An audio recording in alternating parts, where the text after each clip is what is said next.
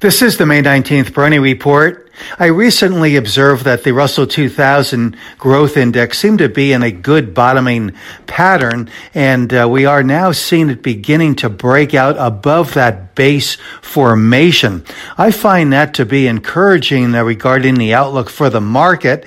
It does uh, seem to suggest that investor confidence is uh, increasing, and of course, that's something we want to see, especially as the market continues to uh, be more or less in a trading range. Even the lagging Dow Jones Industrial Average, which temporarily breached a widely watched trend line on Tuesday, rebounded nicely and is uh, now trading well above that uh, trend line, which, com- which comes in through the 33,100 area. But the NASDAQ uh, continues uh, to have very good form here and is now breaking out above a three month uh, plus base uh, formation.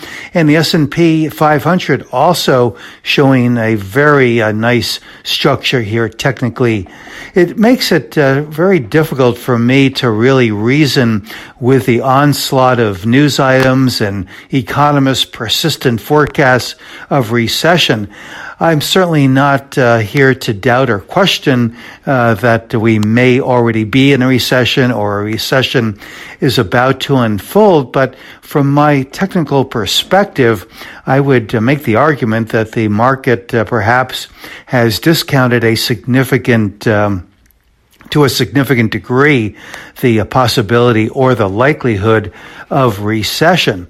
There are certain uh, areas of the market that have been underperforming, and uh, that might be uh, one of the uh, hints uh, of a possible recession. But overall, looking uh, top down or bottom up, the general technical structure is quite good.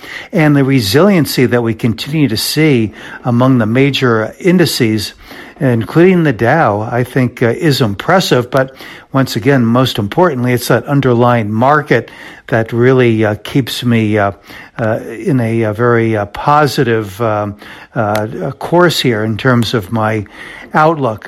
So no real changes here as I see it for the week.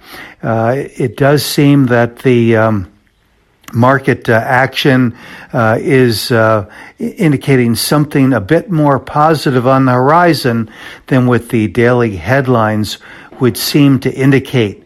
And historically, when we see the market's focal point extending toward the horizon and not reacting so much to the day to day news items, that uh, tends to uh, speak about a pretty uh, strong and healthy uh, market environment.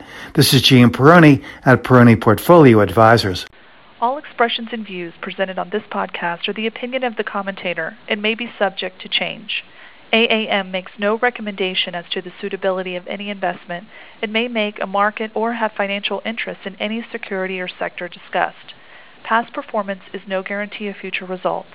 Investors should consult a financial professional before making any investment decision.